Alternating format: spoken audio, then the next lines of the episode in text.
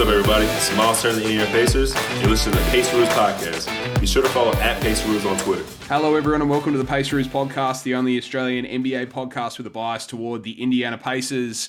And just Adam today. Well, not just Adam, because I'm joined by NBL.com's writer Tom Hersz. Tom, you're a long-time Pacers fan. You've hosted this podcast before. It's been a while since you've been on, so thanks so much for joining us on the Paceroos. Great to be with you always. It's always fun to talk to Pacers. You know, I love what you guys do with this show. You know, you and I have spent some time with each other recently as well in other settings, and it's always great to have a chat with you, Adam. So thanks for having me on. It's been a weird year. We've found ourselves in the commentary box for the NBL finals. So just to give the listeners an insight, you can actually listen to those calls on Apple Podcasts as well through our organization, Clutch Radio. So cheap plug there for Julian. He'll be pretty happy with that. Let's talk draft. 48 hours until the draft. The reason I wanted to get you on the show is because you've got a really unique perspective in a few prospects, some of which have been linked to the Pacers, particularly more recently. Bob Kravitz came out today in particular to say that Dyson Daniels had a workout that was one of the best the Pacers had ever seen. So we'll talk about Dyson in a sec. We'll also talk about a couple of guys who played for the New Zealand Breakers, a few other young Australian or NBL-based players that are marked for potentially the draft, potentially undrafted free agency, summer league. There's a few different directions that quite a few players from the NBL could go. And that kind of brings me to the first topic, which is not even an NBL player, but a guy that is potentially going to be top 6, top 8, top 10 in Dyson Daniels. He didn't even play in the NBL. I mean, Tommy, he took such a different route through G League Ignite. Yeah. I mean, it was a bit of a surprise to see him make that choice to bypass. I mean, he had plenty of offers to play through the NBL Next Stars program. Obviously, we know he could have gone to a number of different college programs, and he chose to take that G League Ignite route. And I think he wanted to possibly test himself against more NBA-ready competition and also just have more American eyeballs on him, so he wasn't potentially such of a mystery case, which can work for you in some settings, but can also work against you where people aren't really sure how to evaluate you against other prospects in the draft. And we've seen that time and again. I mean, Josh Giddey going 6th last year was still an exception and a surprise based on what he'd done in the NBL, even as good as it was.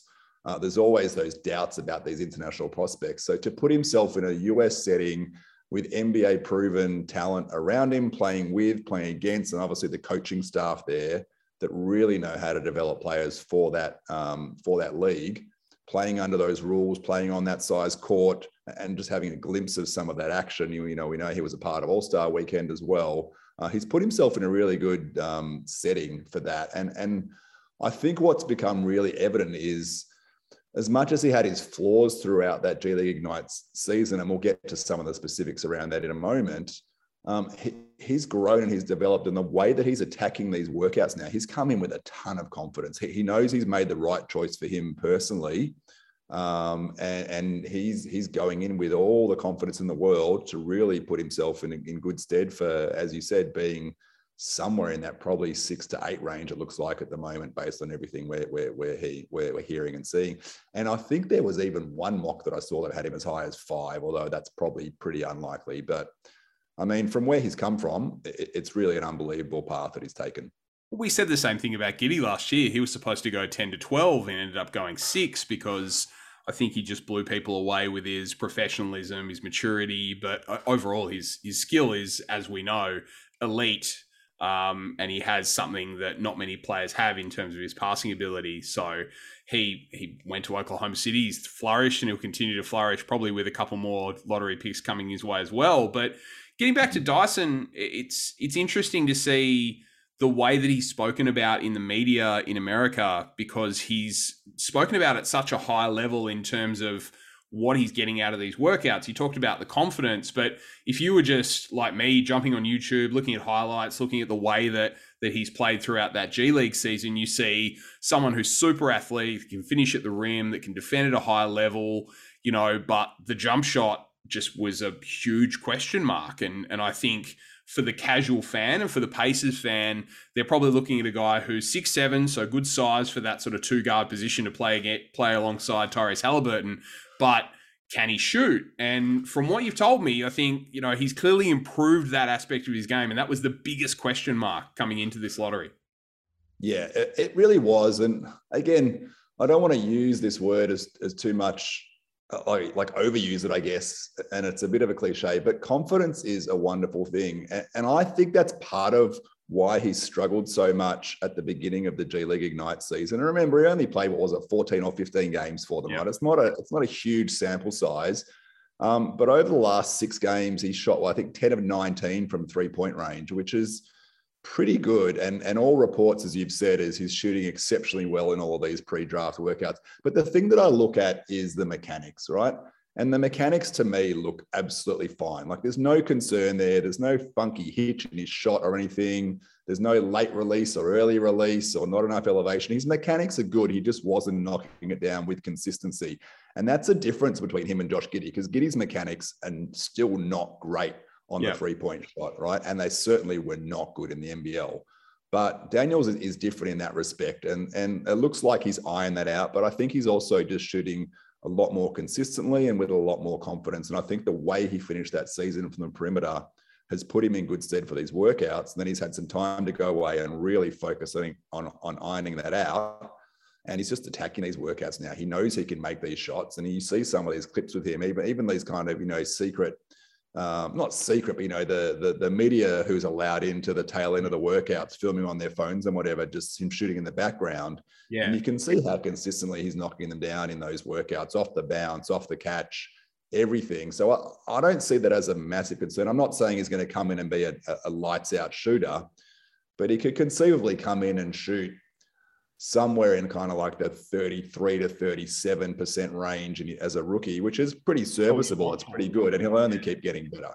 Yeah. The free throw percentage piece is a little concerning to me. He didn't shoot that wonderfully, but again, not terrible. But again, I come back to the mechanics, and they're not broken. And if anything, they've only been fixed over the last couple of months, even more. And I think it's less of a concern than it was during the G League season. Do you think it's a shock for a guy? Because I'm just thinking about your comment in relation to his play at the start of the G League season. He would be so used to dominating every single gym that he's ever been in for the entirety of his life so far. Then he walks into a gym with not just guys his age on, the Ignite squad, but professional 30 plus year old players. I mean, it's a very similar feel to the NBL in terms of you're playing against grown men every day, which is clearly why players choose avenues like the NBL and the G League to get to the league. So do you think there's an adjustment period there, right? To be able to understand the physicality that's involved, the speed that's involved, and overall the way that older players, I guess, have that increased IQ as well. So it could very well be that it took him a little while to adjust, because it took Giddey a little while to adjust to the NBL as well. Yeah, there's a massive adjustment period. I mean, just remind you, we've got to remember that these kids are like 18 years old when they come into these settings, right? I was an idiot when I was 18. Yeah, they're straight out of high school. Like, could you imagine walking onto a court with ex-NBA players, game in and game out, and trying to prove yourself? I mean, that's daunting for anyone, no matter how good you are, no matter how confident you are. He's moving halfway around the world. He's away from his support system and where he feels comfortable. The style of play is different. So all these things take time. And that's why I look at how he finished the season more so than how he started it, when he was actually truly comfortable and he had a bit of confidence and he'd had that, he was obviously recognized for that all-star experience that he was able to participate in as well. Like, all these things are positives in terms of his growth and his development. And he's a completely different player mentally than he was when he first walked on, probably to his first Ignite practice last year than where he is today. And that's evident in the way he's attacking it. And it's evident in the rave reviews he's getting from front offices all up and down the lottery at the moment. It's going to be interesting to see what the Pacers do with the sixth pick. And I know that there was an episode a couple of weeks ago of the Paceroos where I think there was pretty much widespread condemnation of the fact that Jonathan Givony had Dyson Daniels go to the Pacers at 6, mostly because of the love for Jaden Ivey and the desire to get Jaden Ivey into this ball club. But we're staring down the barrel of potentially the Kings keeping that pick. And 48 hours out from the draft, the scuttlebutt around the league is the Pacers are probably going to keep the sixth pick. They're not going to be able to move up to the level that they want. They may get a second lottery pick, and we'll talk about a potential other NBL next star that they could take with that second lottery pick in just a moment. But you've been a part of the fabric of Australian basketball for a little while. I want you to address the Pacers fans that are listening to this podcast in Indianapolis. Most of our listeners are from Indianapolis. If the Pacers call Dyson Daniels' name on draft night, why should Pacers fans not freak out immediately? Because, and look, let me just be upfront by saying he would not be atop my draft board for the Pacers, right? In an ideal world, we're looking at Jaden Ivey, Keegan Murray, Benedict Mathurin, Dyson Daniels. All these guys are in that range, right? And absolutely, I agree with everything you guys have said about try and do whatever you can to get Jaden Ivey. If that's not a possibility, I still probably like Benedict Mathurin better than Dyson Daniels as a fit for the Pacers and potentially as a prospect. Yeah.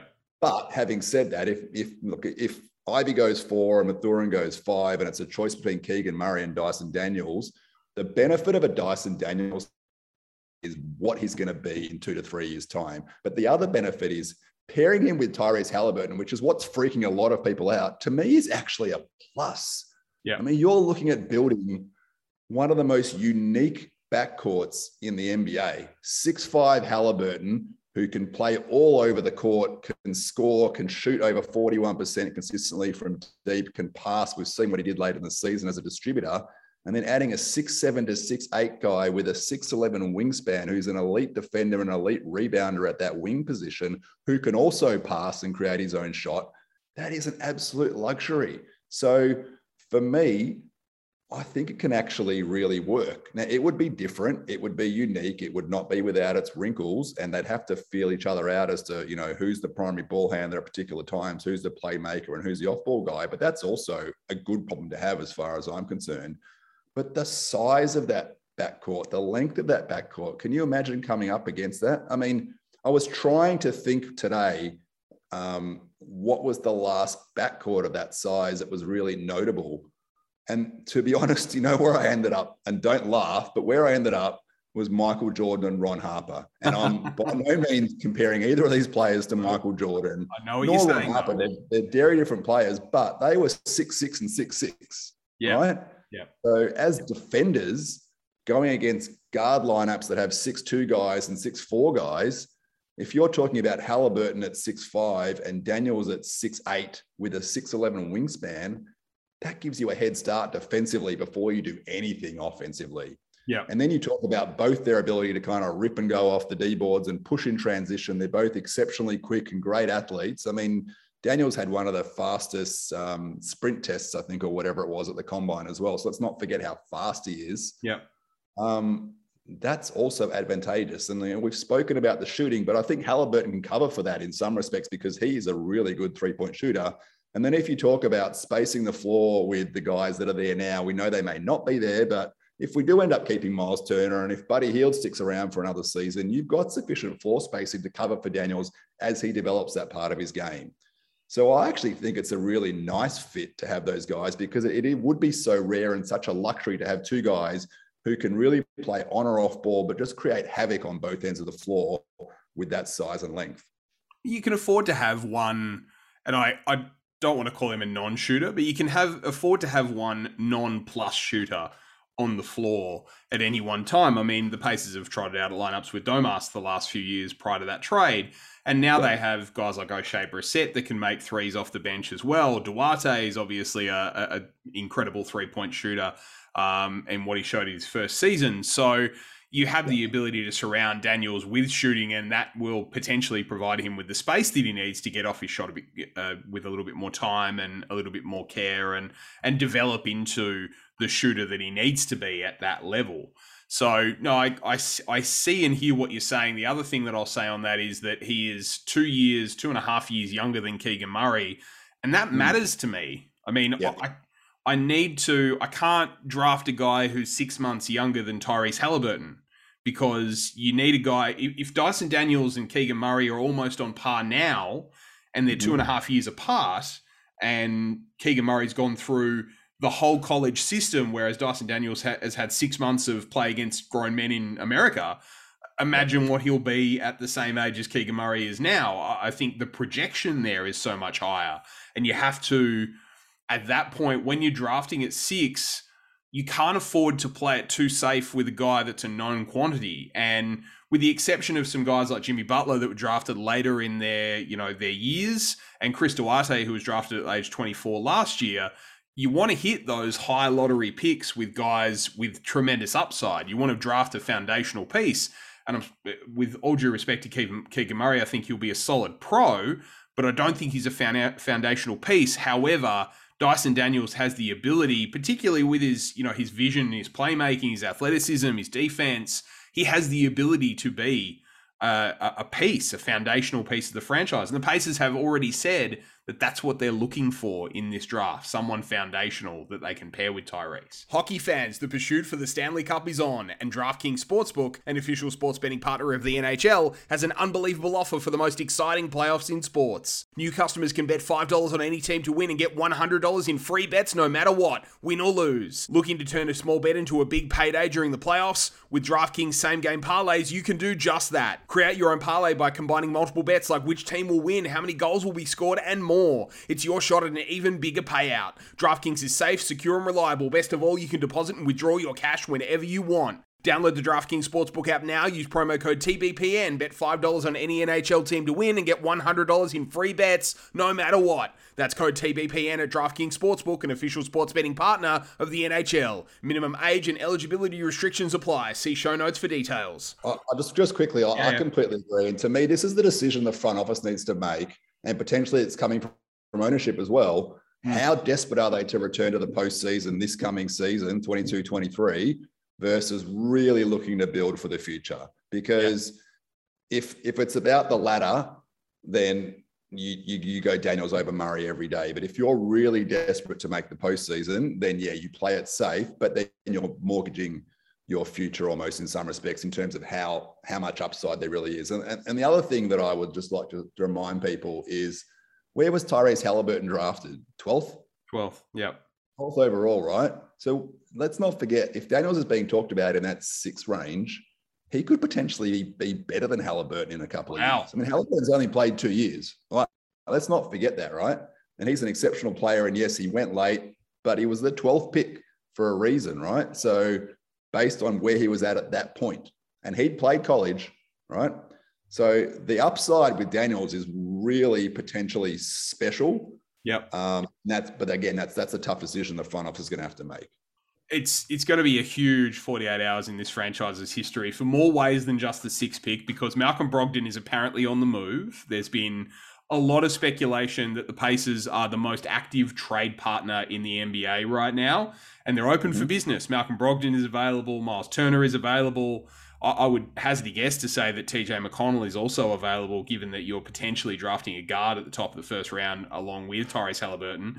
So with that in mind, there's the ability for the Pacers to add the 10th pick via New York or the 11th pick via Washington, a guy that is in that range. Now, he is a little higher than that at the moment on a few draft boards, like The Athletic has him at the 8th spot, is Ousmane Dieng, who played for the New Zealand Breakers. I got to see him up close in Hobart because they were relocated due to COVID.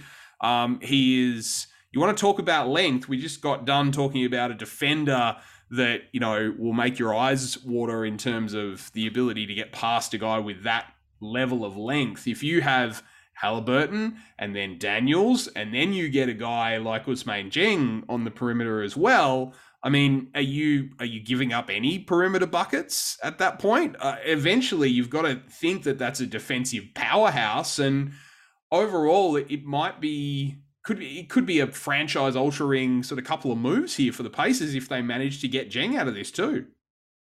No doubt.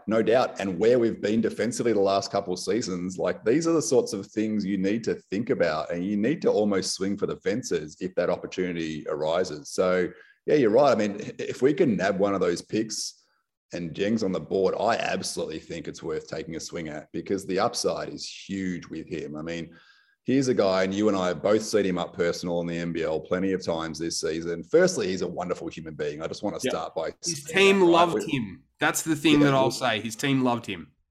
We've seen other people come through the Next Stars program, and it's almost like they were biding their time just to get to the NBA, didn't really immerse themselves in the experience, didn't look at it as an opportunity to improve or get better. And there's someone who played for the same franchise as him who did that only a couple of years ago without mentioning names, but Dieng couldn't have been further from that. The very first time I met him during the NBL Blitz, humble, friendly, excited to be there, great attitude, listened to his teammates, listened to his coaches, and really came here with the intent of getting the most out of the experience and improving himself. And by virtue, they invested in him in return, right? And you saw that towards the end of the season. They were almost showcasing him at times because they wanted him to put himself in the best possible light ahead of the draft experience. But they wouldn't have done that if they didn't trust him. I know Dan Shamir very, very well. I've spent a lot of time with him in the last few years.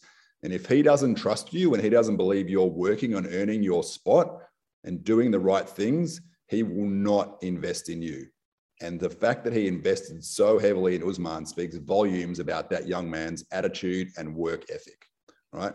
So, sorry, you look like you wanted to try. There were scouts at every Hobart-based New Zealand Breakers game down the stretch of the season. The Breakers were in last place in the NBL around second last for most of the season. And this club rallied around this kid, and they gave him every opportunity to succeed and showcase his skills for those scouts. So that tells you two things: that his teammates bought into that in terms of wanting to put him in the best possible position, and the overall franchise didn't have a problem with it and thought it was a way that they could remain competitive down the stretch to rely on this kid. And there were a few times where he showcased it on both ends in the same possession. I mean, I remember one particular game late in the season where I think he had 3 steals and a block in the first quarter and about 12 or 14 points. I mean, it was quite unbelievable to see a guy that was that dialed in, and that his team were that dialed in on surrounding him with the ability to be able to make plays offensively, and he was responding defensively with making plays on that end. He has the ability to do both, and he's so long, he's so lean, and he has such an ability to grow. I mean, one scout I spoke to compared him to Paul George, which is an interesting comparison and high praise. But you've also got to consider that, okay, we had LaMelo Ball 2 years ago. We had Giddey last year. This year, Dieng is the lottery pick for the NBL. The NBL have been averaging a lottery pick a year for the past 3 years. And guess what? All hits, no misses so far. So absolutely. The strike rate's 100%. Yep. Exactly. And again, he has the sort of game that's going to translate really well. I mean, the thing that struck me the very first time that I saw him, and this was in the preseason tournament, the NBL Blitz, for listeners not familiar with the NBL, right? So it was still COVID protocols. There was no one in the gym aside from a few select media people and representatives from both teams. So I got a really good up close look at him. The thing that struck me right away was his reads, his ability to read the game and create off the dribble. And whether that was off the bounce, whether that was in pick and roll settings or whatever, he either found open teammates or he got into the paint and attacked the rim, right? And yeah, again, he's another one like Daniels. We can talk about the jump shot, and it needs to improve, and it wasn't consistent. Again, I'm not too concerned because the mechanics are pretty good with his. They probably had a little bit more work than Daniels does, but they're pretty good. And again, towards the end of the season, he showed some of that. But his ability to handle the ball and make plays off the bounce at 6'10", and just look over opposing defenses. And he's obviously super athletic to finish in the paint. And we saw that a number of times too, was to me special. And that's what I think is going to be most intriguing for NBA front offices. Then you've got the defensive side as well. And we know how good he showcased himself as a shot blocker at times, a help side defender. And as he gets stronger, he's going to be able to hold his own more in the block and things like that too. There is just a ton of upside to like about this kid. But again, as I said from the outset, number one characteristic for me is just his mental attitude, right? You talk about a kid coming in there, wanting to work, being humble, not taking anything for granted, And that sort of attitude stays with you as you develop as a pro, and you keep working and you keep developing, and he's hungry to succeed, and he is going to do well as a result of that. So he's slated to go around 8 to 12, that kind of range. If the Pacers get a second lottery pick, as we've said, I mean, they could do far worse than selecting a Dyson Daniels or a Benedict Mathurin and an Ousmane Dieng with that second pick if they can somehow manage to, you know, swing that sort of a haul in the draft. And then you've got three guys under the age of 22 or 22 or under that you can build around for the next, and I keep saying it, these rookies are under contract for 9 seasons. You've got 4 seasons of their rookie deal. You've got a further option for 5 in an extension. And if you do everything right by the player and they do everything right by the franchise, then you're locking down your future for the next decade. And I mean, that can't be understated. I think the Pacers have had a tendency over the past 10 to 15 years of selecting players that have been damaged goods, that have been injury prone, that have been undervalued by other teams. This is a really unique situation in that the Pacers have the ability to set themselves up for the next decade, which is not something that we've really seen since the Paul George, Roy Hibbert drafts of 2008 to 2010. And especially if you can get, like, if we end up with the Knicks pick, for example, pick 10, I mean, the highest pick we've had in the last decade was Paul George at 10, I believe, if I'm not mistaken, right? Correct. So you're talking about getting potentially 2 guys in that range for the first time in the same year. And with the trajectory, if it ends up being Daniels and Dieng, for example, the trajectory of those 2 guys, I mean, they could end up both being in the top 5 or 6 plays in this draft when all is said and done. It's possible. I'm not saying it's going to happen, but they have that sort of upside still left in them, in my mind. And I think with Dieng especially, if he figures it out, he could be really special and really elevate himself into that kind of top 6, 7 when all said and done, and we look back on this in a few years' time. Absolutely. Some quick hits before I let you go. Firstly, Hugo Besson, projected as a second rounder, also played alongside Ousmane Dieng for the New Zealand Breakers. He's a player that you see a lot of in the draft. He's a, you know, a 6'5" guard who can stretch the floor, who can make a few plays on offense, catch fire. Do you see him going anywhere on draft night? Do you see him making an impact in the NBA based on what you've seen? I think he'll get drafted somewhere in that 40, 45 range. And he's the kind of guy that could probably stick on a roster just because of his offensive talent. He's a really good shooter and scorer, and he can create off the dribble too. And he's got some sneaky bounce and athleticism too. Defensively is where he needs a lot of work. So he'd probably be someone that maybe gets signed to a 2-way contract initially or something, or just bounces between the G League and his NBA drafting team initially. But I could see him probably sticking around and carving out a role player. Some things would probably have to bounce right for him for it to work out, though. So it's not a sure thing. I saw him take a game apart against Perth in person during the season, and Perth were a bubble playoff team in the NBL. And you know, Hugo just came on. I think he scored 18 points in a quarter, I believe, and it just blew the game open. And, you know, he's just got that skill to catch fire. And I think there's always a home for those guys in the NBA. Yeah. And the other thing about him, and this just struck me from when I interviewed him for an article I wrote, that his number one thing was just his self-belief and his confidence. And like, he doesn't get worried about when things go wrong. He doesn't get down himself at all. He doesn't care. It really doesn't faze him. And he's got supreme confidence in himself and belief. And I think that would put him in good stead. No matter where he ends up on draft day, what his path is, he'll just work to try and make it happen. He will. And lastly, a guy that probably won't be drafted. He might play some summer league. He's another, you know, young Australian guy, Luke Travers. He had a workout with the Pacers, and his interview was widely shared and seen by Pacers fans on Twitter, because he's an affable guy, he's a likable guy, he's, you know, he's positive, typical Aussie guy. And, you know, I think everyone in Australia wants to see Luke Travers succeed because he's quite likable. His shot probably is the thing that needs the most work, but versatility is the name of his game. He said it in his interview, I think, multiple times. He's got the ability to be a glue guy and give you many different things off an NBA bench eventually. Maybe not this year, maybe in 5 years, but maybe you'll have a successful European career, much like Joe Ingles did, and develop his shot and, you know, get to a point where he can really contribute to an NBA franchise. But I mean, I don't know about you, but I can really see him having an eventual career in the NBA. Yeah, I think he's got the talent and he's got the desire. I was a bit surprised by him describing himself as the 3-and-D guy, though. I know he spoke about his versatility, but I don't see him being a 3-and-D guy. Well, he doesn't really have the three, but I actually think his game's a lot more versatile than that. And one of his strengths for me is his ability to kind of rip off the D boards and push in transition. And he's got a pretty nice feel as a playmaker for me, including in pick and roll settings. So I think he's a different player to that. I think he's selling himself short. I agree. I know we were chatting off air earlier today, and you were asking me to maybe think about a comp for him. And I struggled for a bit, but the kind of names that I came up with, were in terms of style of play, were guys like Lamar Odom, Hedo Turkoglu, even like a Detlef Schrempf back in the day. Forward.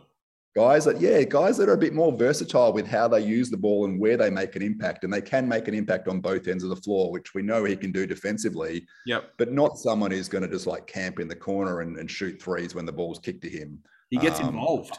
Yeah, I don't think that's his game. I don't think that's his strength, and that'd be a waste of his talent. So I think he's selling himself a little short, but yeah, things have to break right. I could see him potentially getting drafted right at the tail end and then sent back to Australia for another year, like a draft and stash.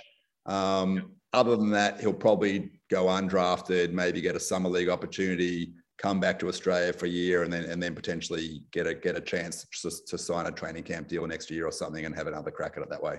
I can see him being the type of guy that gets lines in, preseason or summer league when he's trying to make a roster spot, like 4 points, 8 rebounds and 9 assists and those sorts of, statistical areas where he's not going to hurt you necessarily with his scoring, but he's going to contribute in all these other ways. And eventually, he'll have the occasional game where you'll have, 10 or 12 points, but overall that's not really the way that he wants to play, and it's not the way that he sort of maximizes his talent through. Yeah, exactly right. I mean, another guy who's in the NBA now who kind of has that style about him is Kyle Anderson, right? He's not going to beat you with his shooting, but he's going to make things happen some way or another. He's going to impact games in some way, and I think that's what Travers' strength really is. Definitely. All right, one final one. Prediction for the Pacers' first-round draft pick. We'll give you only one prediction because we know we're picking 6. Who do you think the Pacers take? Benedict Mathurin. I am very, very similar to that. I think they end up with Mathurin as well. I think as much as we would all like Ivy, the Kings' asking price will be a little too high. Tom Hersz from NBL.com on the Paceroos. Thanks so much for joining us again, and go Pacers. Go Pacers.